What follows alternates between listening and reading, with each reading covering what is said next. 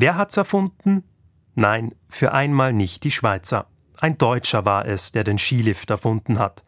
Ausgerechnet mögen da manche denken.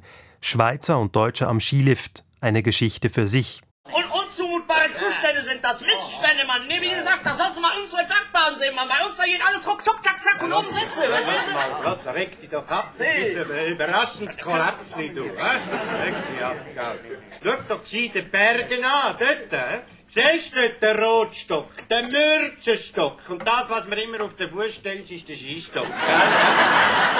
Er ist halt ein bisschen ungeschickter, gell? So klingt es im legendären Skilift-Sketch des Cabaret Rotstift. Aber lassen wir den Spaß beiseite und kommen zu den Fakten. Robert Winterhalter. So hieß der Mann, der am Ursprung des Skilifts stehen soll. Obschon vermutlich hatten auch andere die Idee, sich auf den Hügel hochziehen zu lassen. Klar ist aber, Winterhalter hat diese Idee als erster patentieren lassen. Transporteinrichtung zum Ermöglichen des Bergaufwärtsfahrens mit Schlitten und Schneeschuhen, so die offizielle Bezeichnung, unter der man die Erfindung auch heute noch beim Europäischen Patentamt nachschlagen kann. Winterhalter führte die Pension Schneckenhof in Schollach im Hochschwarzwald. Zur Jahrhundertwende lockte der Tourismus die Menschen noch nicht in Scharen in die Berge. Sie kamen vor allem zur Kur nach Schollach.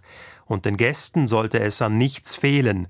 Darum renovierte Winterhalter seine Pension und installierte fließendes Warmwasser sowie eine Zentralheizung. Die waren Asthmatiker und Allergiker. Und die hätten sollen Schlitten fahren. Draußen die frische Luft, wunderschön. Genau, aber ich war ja für die im Berg da drüben. Und die haben doch den Schlitten nicht dann aufgebracht. Erzählte Klaus Winterhalter, der Enkel des Erfinders 2020 dem Sender SWR. Wobei Berg hier etwas zu relativieren wäre. Gerade mal 280 Meter lang war der erste Skilift. Zurückgelegter Höhenunterschied 32 Meter. Die Inspiration für den Skilift holte sich Winterhalter bei einer anderen Einrichtung.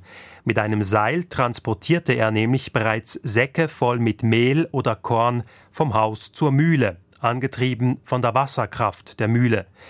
Warum also nicht statt Mehlsäcke Kurgäste transportieren, dachte er sich. Also spannte er ein Drahtseil den Hügel hinauf, montierte Zangen zum Einhängen der Schlitten und Griffe zum Festhalten. Am 14. Februar 1908 war es soweit, Winterhalder feierte Eröffnung seines Lifts und die Gäste waren begeistert, trotz vergleichsweise hoher Preise, wie sein Enkel sagt. Eine Mark kostete die Tageskarte. Sie sagt, das war viel Geld. Die Einheimischen könnten da nicht mitfahren, das war, das war denen so teuer. Die sind lieber zu Fuß gefahren.